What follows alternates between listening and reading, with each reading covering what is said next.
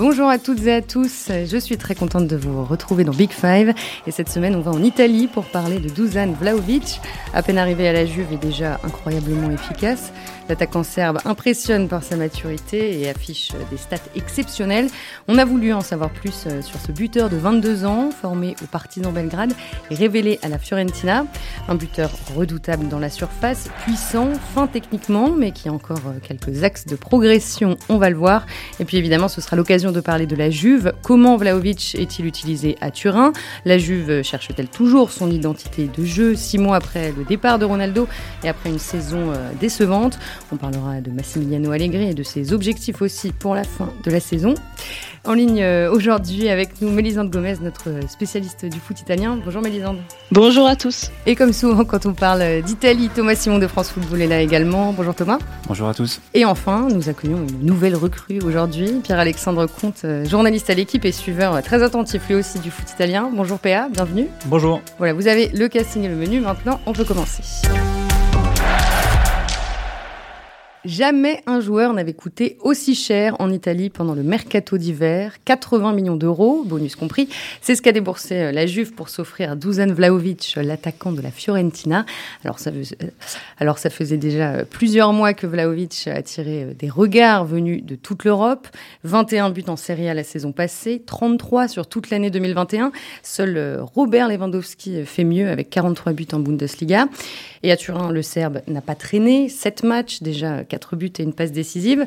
La Juve semble avoir euh, trouvé l'attaquant idéal pour euh, relancer euh, son attaque, pas toujours très efficace cette saison, on va y venir. Mais Lisande, ça fait donc maintenant deux mois que Vlaovic est arrivé à Turin. Comment s'est passée son intégration au sein du club? Eh bien, il a bluffé tout le monde, hein, Dusan Vlaovic. Alors, les Italiens le, connaissaient et les Turinois aussi, puisque les dirigeants de la Juve hein, l'avaient un petit peu euh, réservé euh, dès le, mercato estival dernier, hein, puisqu'il était censé arriver à la Juve plutôt l'été prochain. Donc, il est, il était connu, mais alors de là ce qu'il se fonde dans le décor comme il a réussi à le faire euh, sur ses premières semaines, c'est vrai que tout le monde a été euh, impressionné. Euh, il a mis 13 minutes pour marquer en Serie A contre Vérone. Il a mis 30 secondes pour marquer son premier but en Ligue des Champions à Villarreal, alors qu'il découvrait la compétition.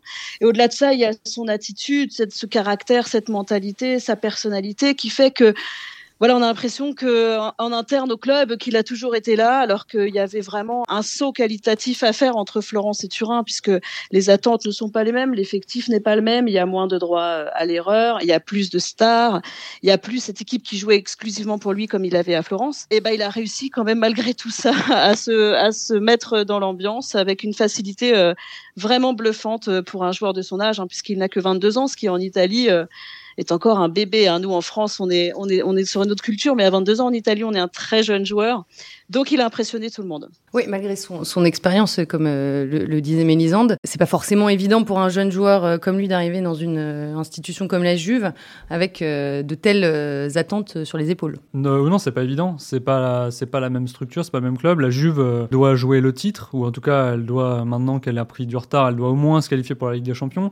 La Fiorentina, elle n'a pas les mêmes objectifs. Euh, on est plus sur un club qui va chercher à faire de son mieux. L'année dernière, la saison, les précédentes saisons, ils ont même parfois lutté contre la relégation, en tout cas jusqu'en milieu de saison. Ils finissent dans le milieu de classement très souvent.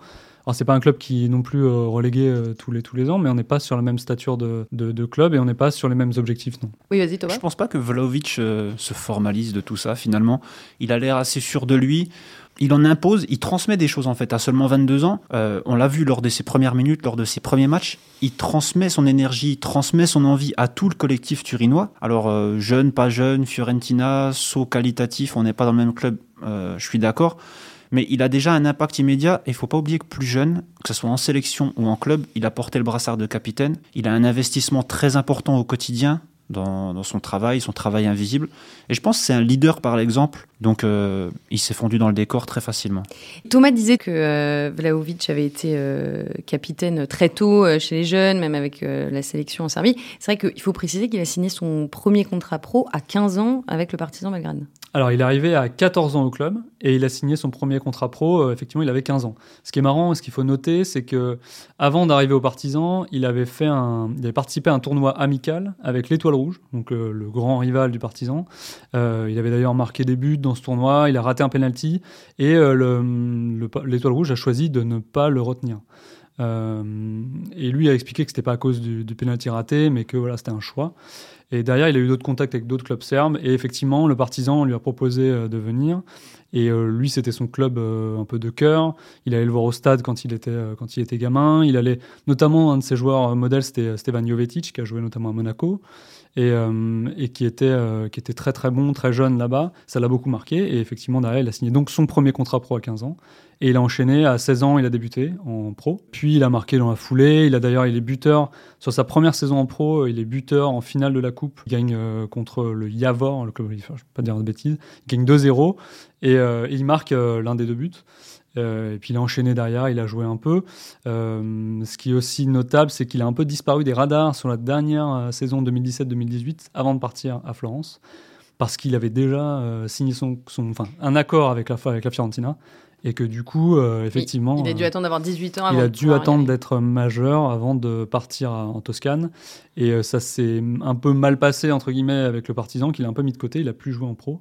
Et il a été un peu écarté. Il en a parlé un peu dans une vidéo de présentation avec la Fiorentina un peu plus tard, il expliquait qu'effectivement, euh, euh, il avait été un peu, il s'entraînait un peu à part pendant un moment. Quoi. Et est-ce que vous savez comment se sont passées les négociations avec euh, la, la, Fiorentina? En fait, ils étaient déjà d'accord, les Turinois, avec l'entourage du joueur avec le joueur et avec la Fiorentina. L'été dernier, en fait, ils ont dit à Vlaovic, on te veut, tu es, euh, tu es notre prochaine recrue, mais on n'a pas l'argent pour l'instant puisque les priorités de recrutement de la Juve l'été dernier étaient vraiment ciblées au milieu de terrain et qu'il y a eu une très longue négociation pour prendre euh, Manuel Locatelli qui était euh, à, Sassuolo et ça, a duré un petit peu et, c'est sur Locatelli qu'ils ont fait l'effort au dernier mercato, sachant aussi que le club a, des finances assez exsangues après, après l'affaire Ronaldo. Et en fait, il s'est passé que la Juve a eu peur de ne pas se qualifier en Ligue des Champions, principalement après le match nul contre le Milan qui a été euh, donc euh, on est vers le 20 janvier, ça a été ils ont accéléré à ce moment-là parce qu'ils se sont dit là si on n'est pas dans les quatre premiers, ça va vraiment faire très mal aux finances du club. Et donc ils ont accéléré sur euh, sur Vlaovic, d'autant que Chiesa s'est blessé dans la foulée et qu'il y avait un vrai problème offensif dont se plaignait Max Allegri que l'équipe ne marquait pas. Et à ce moment-là, ils ont relancé la négociation qui a été extrêmement rapide hein, puisque de toute façon Vlaovic était intéressé par le challenge de la Juve et que ses agents étaient déjà voilà euh, en pourparler avec les dirigeants turinois, que, que tout le monde était d'accord Florence. Et voilà, il a fallu juste demander une augmentation de capital euh, à la holding euh, Exor pour que pour que ça rentre. Et puis et puis par un hasard tout à fait bienvenu, Tottenham, dont le dirigeant est un ancien de la Juve, a pris dans la foulée deux joueurs de la Juventus au mercato d'hiver, ce qui a fait que finalement on est un peu rentré financièrement dans les clous à Turin. Donc voilà, ça a été ça a été vraiment express, ça a été très mal vécu à Florence, mais pas hyper surprenant qu'ils anticipent ce, ce, mercato, cette recrue qui devait arriver de toute façon dans, le courant de l'été prochain, quoi, au mercato estival. Bah effectivement, Vlaovic, il voulait aller à la Juventus. Il y avait plusieurs autres clubs intéressés, même euh, cet hiver. Par exemple, Arsenal euh, était prêt à mettre à peu près, en tout cas, euh, ce qu'ils disaient en Angleterre, le même montant que la Juve. Mais le joueur voulait aller à la Juve. Il a vraiment choisi ce club-là. Il aurait pu toucher un salaire plus important en première ligue, mais c'était pas, pas sa priorité. Et ce qu'il faut dire, c'est qu'à Florence, il y avait quand même, à un moment donné, peur qu'il hum, lui restait un an et demi de contrat. il se finissait en 2023. Et il y avait quand même un peu cette, ce doute sur le fait que son contrat pouvait se terminer et il pouvait ne pas quitter le club. Et à ce moment-là, il aurait évidemment euh, choisi là où il voulait aller, euh, toucher une prime à signature qui a été importante, donc ça planait quand même au-dessus du club et c'était pas impossible. Et euh, ils ont voulu assurer le coup aussi, parce que c'est un club qui est, qui est, rival de la Fiorentina. Les supporters ont très mal digéré la, son départ, ça a été très mal vécu et le président évidemment le savait. Donc l'idée c'était pas forcément de le vendre à la Juve, mais la Juve était intéressée et il fallait le vendre parce que l'été prochain, mais il lui restait un an de contrat seulement et ça aurait été plus compliqué. Il aurait peut-être perdu en valeur euh, sur le marché des transferts. Donc, euh, donc voilà, ils, ont. C'était le bon moment. Voilà, c'était le bon moment. Thomas, tu disais tout à l'heure que euh, Vlaovic est un, leader par l'exemple. il a quel genre de, de caractère en dehors du terrain? C'est quel genre de, de, de personne? Un bosseur, un gros bosseur. Je pense que ceux qui l'ont côtoyé à la Fiorentina euh, l'ont dit. Son préparateur physique, spécifique, enfin personnel, euh, le dit également, c'est un énorme travailleur. Et je pense que voilà, son style colle au style de la Juve, en tout cas l'ADN, comme on dit là-bas. Et euh, en termes de rigueur, tu veux dire? Voilà, en termes de rigueur, en termes d'investissement personnel. Et on l'a vu tout de suite, immédiatement, la grinta qu'il a apportée sur le terrain, l'énergie l'envie. Enfin voilà, euh, dès son premier match contre Vérone, on voyait Dybala qui faisait des courses euh, à haute intensité très importantes. Tout le monde s'est mis au niveau. Il a tiré l'équipe vers le haut immédiatement quand il est entré sur le terrain avec le maillot bianconero. Et ce qui est marrant, c'est que quand tu interroges ses partenaires, ceux qui ont joué avec lui, enfin, notamment la Fiorentina, euh, par exemple Tereo, il, nous disait que c'est un joueur qui effectivement a cet investissement-là à l'entraînement, sur le terrain, mais que c'est pas forcément un caractère dans le vestiaire qui pourrait être problématique ou qui prendra énormément d'espace. Il est assez humble, assez, gentil. Quand il arrivait en Italie, il parlait déjà italien, euh, ce qui est quand même pas, c'est quand même notable. Euh, sa première conférence de presse euh, à la Fiorentina, par exemple, bah, il parlait italien, il pendant italien aux journalistes. Donc voilà, c'est pas c'est pas un caractère qui, enfin c'est un caractère qui s'exprime vraiment sur le terrain, à l'entraînement, en match. On le voit parfois même râler en match, avoir des réactions voilà, d'un joueur qui a des hautes attentes, mais c'est pas forcément voilà, c'est pas forcément un joueur qui pourrait dans le vestiaire prendre une place importante et faire de l'ombre et être. il a même d'ailleurs c'est marrant parce que.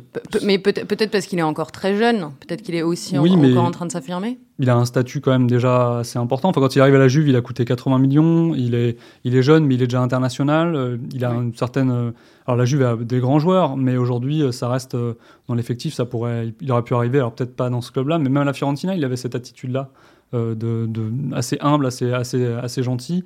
Et euh, les gens, les gens disent vraiment, c'est quelqu'un qui est facile dans le vestiaire. Et euh, c'est assez intéressant de voir ce, ce, paradoxe entre le, entre le terrain et justement euh, le hors terrain. Ouais, parce que pour le coup, sur le terrain, il y a un vrai côté animal, bestial. J'ai envie de dire, il a un côté effrayant, limite monstrueux sur le terrain. On sent qu'il a envie de pulvériser la défense adverse finalement. Il est là, il est là que pour ça j'ai envie de dire, c'est un peu Broly dans Dragon Ball Z, euh, Vlaovic.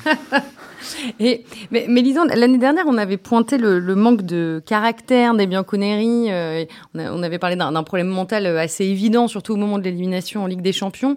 Est-ce que ce problème existe toujours? Et si oui, euh, est-ce que euh, l'arrivée de, de Vlaovic euh, ne va pas vraiment booster tout l'effectif, un peu comme ce que disait Thomas tout à l'heure? Ouais, c'est déjà le cas. C'est vrai que ce que disait Thomas, c'est tout à fait juste.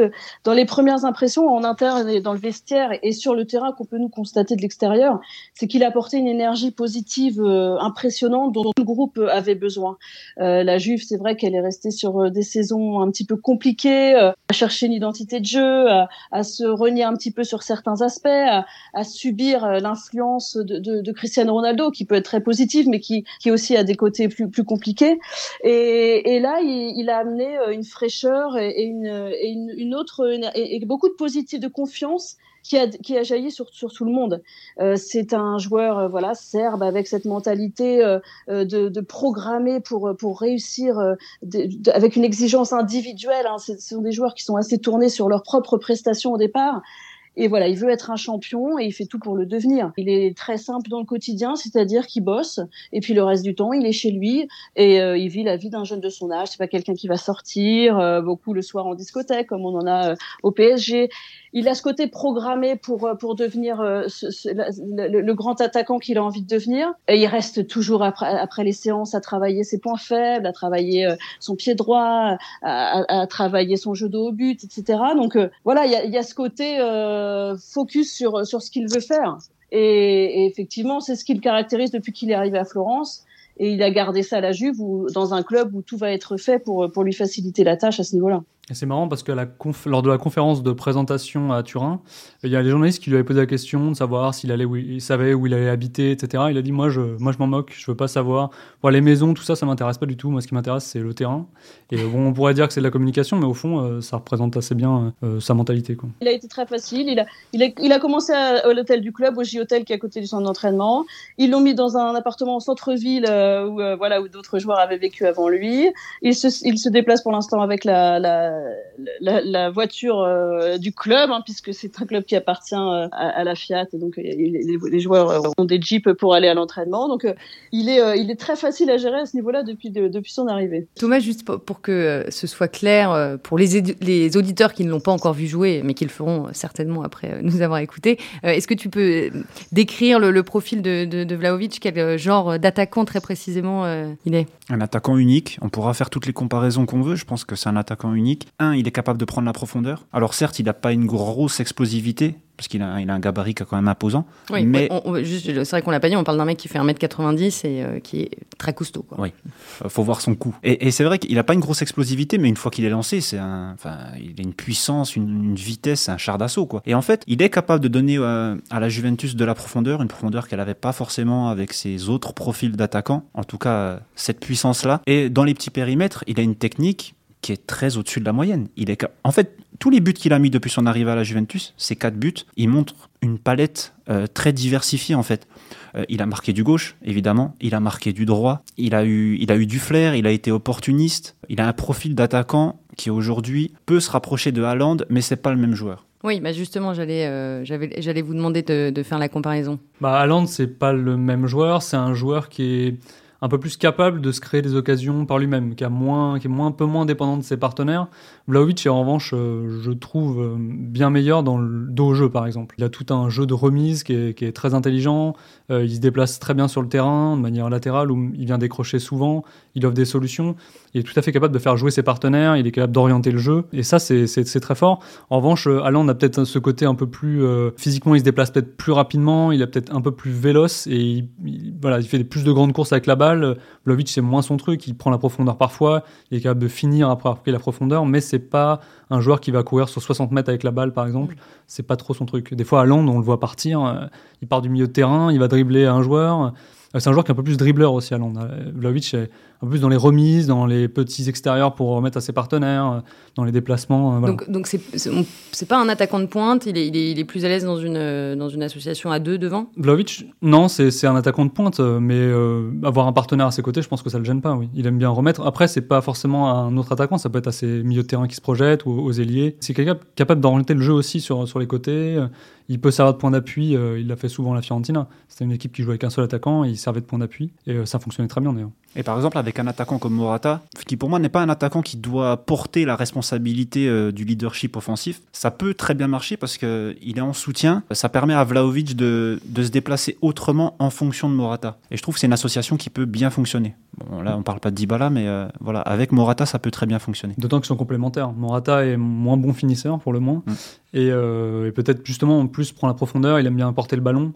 Ce qui, est, ce qui est un peu justement le, le, complément, euh, un peu le complément idéal de Vlaovic, même si je pense qu'un meilleur finisseur euh, pourrait améliorer aussi euh, voilà, la, complémentaire. Enfin, avoir un meilleur finisseur, ça permettrait d'avoir une attaque plus complémentaire. Mm. C'est encore un peu tôt pour se risquer à des comparaisons avec Haaland. Je pense que effectivement ils sont tous les deux très grands, mais Haaland il dégage une impression de, facilité technique et qui par rapport à son gabarit reste extraordinaire et que n'a pas Vlaovic ni dans la vitesse ni dans l'aisance technique que, que peut dégager Erling Haaland. Mais alors du coup, cette espèce de, de souplesse euh, physique à Land Est-ce que ça va pas causer euh, aussi euh, souvent ça s'accompagne d'une certaine fragilité euh, musculaire hein. Donc là, on fera les comptes à la fin de, de, de leur carrière. Mais Vlaovic est, est, très puissant, très fort physiquement, et il joue aussi beaucoup de, de ça dans son jeu. Hein. Il aime le duel, il aime se frotter à, son vis-à-vis, -à, son défenseur. Il peut même en avoir deux sur le dos, et ça va pas lui empêcher de, garder le ballon, de jouer le ballon et, et même de, frapper.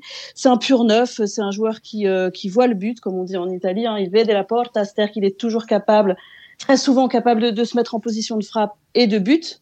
Euh, sont des joueurs qui ont, qui ont le, but dans, toujours dans un coin de la tête et donc il, est, il cadre beaucoup. Il lui faut pas énormément d'occasions euh, pour marquer. Et, il a énormément progressé euh, dans son jeu de remise, dans son jeu de haut but. Effectivement, euh, au départ, c'était peut-être un, un, des chantiers, ça le reste, mais techniquement, il est hyper propre par rapport à sa taille. Il fait 1m90 mais il n'est pas du tout gêné de haut but pour effectivement faire des remises. Il est gaucher, hein, il marquait énormément du gauche, mais on a vu à la Juve d'ailleurs, il a déjà marqué du droit, nous avons un but superbe. Il, est capable hein, de, progresser sur, ses points moins forts, on va dire, notamment le pied droit, parce qu'on se rend compte euh, qu'il a aussi un très bon pied droit. Donc euh, voilà, un joueur encore euh, en devenir, mais déjà très très impressionnant. Oui, il a, vraiment une obstination à se mettre en position de tir. Il cherche le but sans arrêt. Il sent le but, il cherche le but. Et il y a aussi quelque chose d'autre qui m'a marqué chez lui, c'est la fréquence de ses appuis. Euh, la fréquence de ses appuis est très importante. Il a une frappe violente, il est opportuniste, et euh, dans ses déplacements, il peut aussi créer des espaces pour les autres. Mélisande parlait de, de son pied droit là comme, euh, comme axe d'amélioration. Pour vous, c'est le, c'est le, le plus important? Il y en a d'autres? Non, il y en a d'autres, notamment dans, dans sa première touche de balle. Parfois, quand il est mis en difficulté athlétiquement, sa première prise de balle, sa première touche de balle n'est pas assez précise pour l'instant. Enfin, c'est ce qu'on a pu, c'est ce qu'on a pu voir à plusieurs reprises. Sous le maillot de la Juventus, euh, je l'ai vu parfois aussi en difficulté euh, face à un Demiral par exemple, ou face à la charnière centrale du Torino, euh, où on lui a imposé un combat physique et où pour le coup, dos au jeu, euh, il a eu du mal un peu à s'en sortir. Voilà, athlétiquement, sur la durée du match, la défense centrale a pris le dessus sur lui. Ouais, je suis tout à fait d'accord. Je pense que son plus gros axe de progression, bah, ça va être avec l'expérience aussi, l'expérience internationale. Ça va être d'être capable de, de, de, changer un peu de registre quand il voit que son vis-à-vis est plus fort que lui, comme c'était le cas de, de Bremer, euh, qu'il a vraiment, il a quasiment pas vu le ballon euh, contre le, le Torino quand, il, quand vous êtes attaquant et que vous, êtes, vous avez affaire à des défenseurs centraux qui sont très très forts, sachant qu'il est souvent plus facile de défendre que d'attaquer, eh il faut changer de registre, il va falloir décrocher, euh, courir davantage, le balader un peu, votre, votre défenseur à droite à gauche.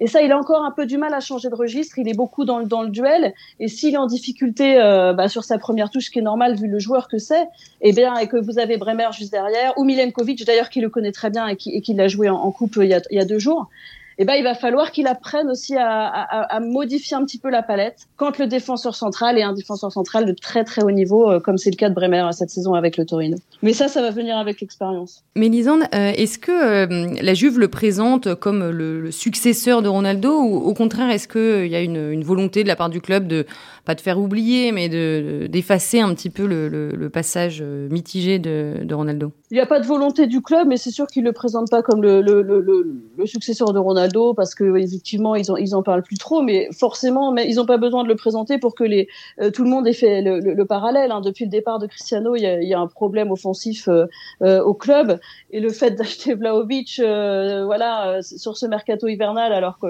on l'attendait pas si vite, ça, ça, ça, témoigne quand même d'une espèce de reprise du flambeau puisqu'il est le leader d'attaque maintenant de, de, la Juve, même s'il y a Dybala, c'est lui en tout cas l'assurance but de, de, du club et puisque Vlaovic c'est euh, une assurance quasiment qui va marquer euh, presque à chaque match avec euh, un bon ballon de, un bon ballon dans la surface. Il vous marque deux buts, hein, c'est quelqu'un d'extrêmement efficace qui manquait vraiment au club. Donc sans faire l'affiliation puisque c'est impossible de de, de, se comparer à Ronaldo quand on a 22 ans et qu'on arrive de, de, de bonnes saisons à la Fiorentina. Il y a forcément l'idée que voilà, maintenant la page est tournée et qu'ils ouais. vont construire leur attaque sur, sur quelqu'un d'autre. Vous l'avez tous évoqué évidemment. Euh, en attaque, euh, la Juve cette saison, c'est très compliqué. Euh, c'est la pire attaque du top 10 euh, en Italie, 41 buts inscrits seulement. Tout ça avant l'arrivée de Vlaovic. Hein, mais comment, comment vous, vous l'expliquez sur, sur la première partie de saison? Bah, on peut l'expliquer euh, déjà euh, par la, la, enfin, la, le profil de l'entraîneur. Euh, déjà par Max Allegri, c'est pas pas un entraîneur qui, enfin, en l'occurrence aujourd'hui, il il fait figure un peu d'anomalie, on va dire, dans les grands clubs européens. c'est un entraîneur qui dit ouvertement qu'il travaille très peu l'analyse de ses adversaires, qu'il n'est pas forcément pour l'automatisation des circuits de passe, qui est quelque chose qui est quand même assez fréquent dans les grands clubs. Il parle assez peu du jeu de position, par exemple. C'est pas quelque chose, euh, voilà, il est pas très euh, dans la dans la succession de Guardiola ou dans la veine de Guardiola plutôt. Voilà, c'est pas son c'est pas son truc. Et effectivement, ce côté euh, liberté offensive laissée aux attaquants, ça peut convenir à certains effectifs. Ça a marché à une certaine époque. Et effectivement, aujourd'hui, j'ai l'impression que la Juve, par exemple, avec ces attaquants-là, ces profils-là, eh ben, ils ont besoin, ils avaient besoin d'être alimentés peut-être euh, de manière justement un peu plus euh, travailler, enfin de travailler les circuits d'entraînement, d'être et aujourd'hui euh, ils payent ça un petit peu devant quoi. Oui, parce que là on a, on a parlé de l'impact de Vlaovic immédiat, effectivement, mais il, il faut vraiment trouver de nouveaux circuits de passe pour le trouver davantage. Parce que, comme disait Mélisande, voilà, il a un bon ballon, il marque deux buts, il doit avoir davantage de ballons. Alors, il y a l'absence de Chiesa qui est, préjudiciable, mais Allegri et son équipe doivent trouver et proposer plus et mieux offensivement. Parce qu'en fait, là, on peut dire que c'est un attaquant autosuffisant à la Juve, quasiment. Avec Dybala, on a vu tout de suite, bah, le premier but de Vlaovic euh, contre Vérone, c'est Dybala qui le lance. Ça peut faire des étincelles, on sent que ça peut fonctionner. Avec Morata aussi, mais offensivement, la Juve doit proposer plus, doit lui apporter plus pour que Vlaovic soit, soit encore meilleur finalement. Puis elle a un problème de créativité, la Juve au milieu de terrain. Il y a beaucoup de profils de joueurs qui sont, ils sont parfois créatifs, mais assez bas sur le terrain, comme par exemple Locatelli, qui est un très bon passeur, mais qui n'est pas un joueur qui va beaucoup se projeter dans la surface. Il le fait pas beaucoup en tout cas. Et donc du coup, on se retrouve avec euh, voilà, un effectif qui parfois manque, manquait en tout cas de cette qualité-là devant. Morata, on l'a dit, il finit assez mal les actions. Euh, ils sont créés parfois beaucoup, mais beaucoup de situations, mais ça, ça, ça finit rarement au fond. Euh, et puis Dybala, il a été aussi beaucoup blessé, il a pas mal de problèmes, donc euh, effectivement. Euh, oui, c'est bah, justement là où je voulais en venir. Il y a aussi euh, on a un, problème de, de, de méforme individuelle, notamment chez Paolo Dybala. mais Lisande, dans quel état de forme là maintenant se, se trouve l'Argentin? Écoutez, il est censé reprendre là, donc on va voir ça. La Juve a été vraiment euh, très handicapée par, euh, par les blessures euh, depuis le début de la saison et particulièrement en ce moment où il y a quasiment plus de milieu valide. Donc là, Dybala a repris avec le groupe. Donc on va voir. Après, c'est une équipe qui a raté son début de saison puisqu'ils avaient que deux points après quatre journées de, de Serie A. Et depuis la cinquième journée, personne n'a pris plus de points qu'eux hein, en championnat. C'est-à-dire qu'ils ont trouvé une, une carburation. C'est une équipe qui est cynique et efficace à défaut quand même d'être équilibré. On sent qu'ils subissent encore pas mal. Il y a eu des blessures. Vous parliez de là, il y a eu des blessures aussi beaucoup en charnière, hein, puisque Bonucci, ligné encore plus, mais Bonucci aussi a eu euh, pas mal d'absences. Donc c'est De Ligt qui s'est maintenant imposé comme le, patron et heureusement qu'il est là. Mais c'est une équipe de Max Allegri donc euh, qui défend très bas, qui subit et puis qui va frapper en contre et c'est sûr que d'avoir Vlaovic maintenant dans l'effectif, ça va leur permettre encore plus euh, de pouvoir euh, jouer comme ça. Le foot d'Allegri qui est un foot où ça joue mal hein, souvent, on va pas se mentir, mais où ça gagne hein, puisqu'ils n'ont plus perdu depuis en 2022, ils ont perdu que le, la Supercoupe après prolongation contre l'Inter, c'est une équipe qui perd très peu.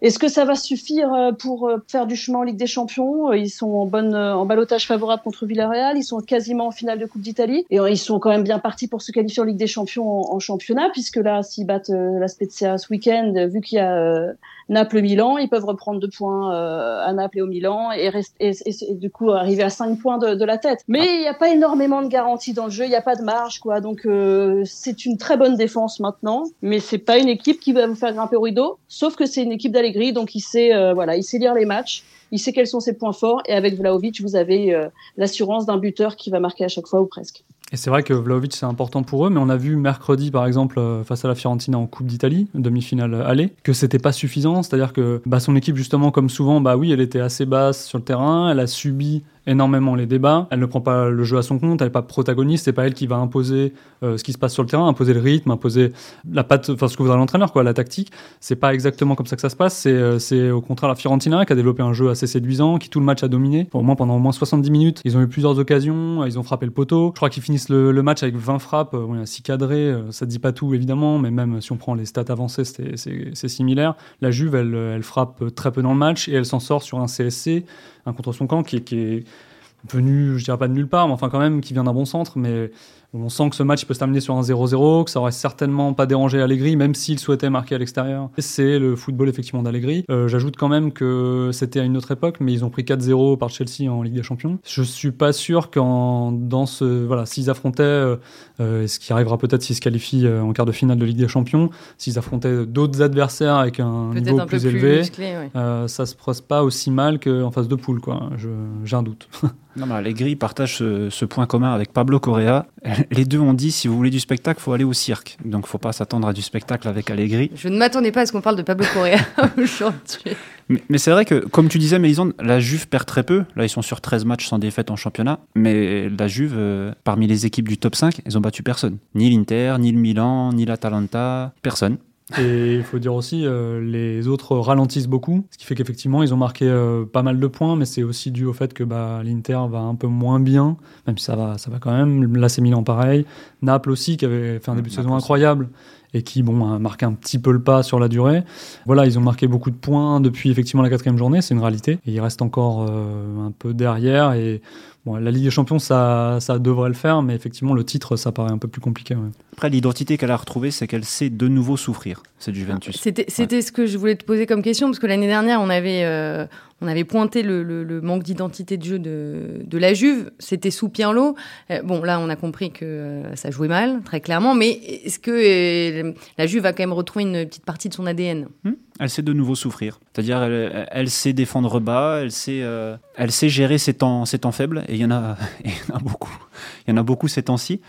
Et, voilà, c'est la, la patte qu'Allegri a, a, remis sur cette équipe, finalement, aujourd'hui. Il s'appuie sur ça. Alors, il est très, très critiqué. Il y a beaucoup de polémiques chez les tifosi. On est pro-Allegri ou on est anti-Allegri. Voilà, ses choix, tout comme ses intentions de jeu, en fait, sont, sont critiquées et même ses déclarations maintenant, voilà, puisque pour lui le Scudetto est terminé. C'est ce qu'il ce qui dit. Visiblement, certains joueurs ne sont pas d'accord puisqu'ils disent le contraire. C'était ma, ma dernière question et je voulais la, la poser à Meg parce que bon, l'objectif, évidemment, c'est la qualification en, C, en C1, mais finalement le titre n'est pas euh, n'est pas si loin. Et je, pense par exemple à la première ligue où euh, cet hiver on a on s'est globalement tous dit euh, bon bah c'est fini Manchester City va être champion. Puis bon finalement deux mois plus tard c'est relancé. Donc Mélisande est-ce que est-ce qu'à Turin on a on a enterré le titre ou, pas tant que ça? La com d'Allegri mais on aura compris que c'est de la com c'est de dire que c'est trop c'est trop puisqu'il faut 80 points qu'ils sont encore 7 points derrière sachant que l'Inter a un match de retard qui pourrait creuser le, le, gap à 8 poinds c'est beaucoup hein, à rattraper. Ça voudrait dire qu'ils ont vraiment pas le droit à l'erreur d'ici à la fin de la saison ou peut-être à un match nul. C'est pas impossible. Hein. On voit, euh, voilà, il y, aura des confrontations directes. Il va falloir quand même qu'ils haussent leur carburation eux dans les confrontations directes. Et puis, euh, et puis voilà, on se dit qu'il n'y a pas énormément de marge vu le vu le style de jeu, mais euh, mais effectivement les, Milanais commencent à tirer la langue. Hein. On a l'impression que l'Inter est un peu carbo et qu'ils ont pris un coup, hein, je pense moralement à, Liverpool parce qu'ils font un gros match et qu'ils sont pas récompensés. Donc il peut se passer encore beaucoup de choses.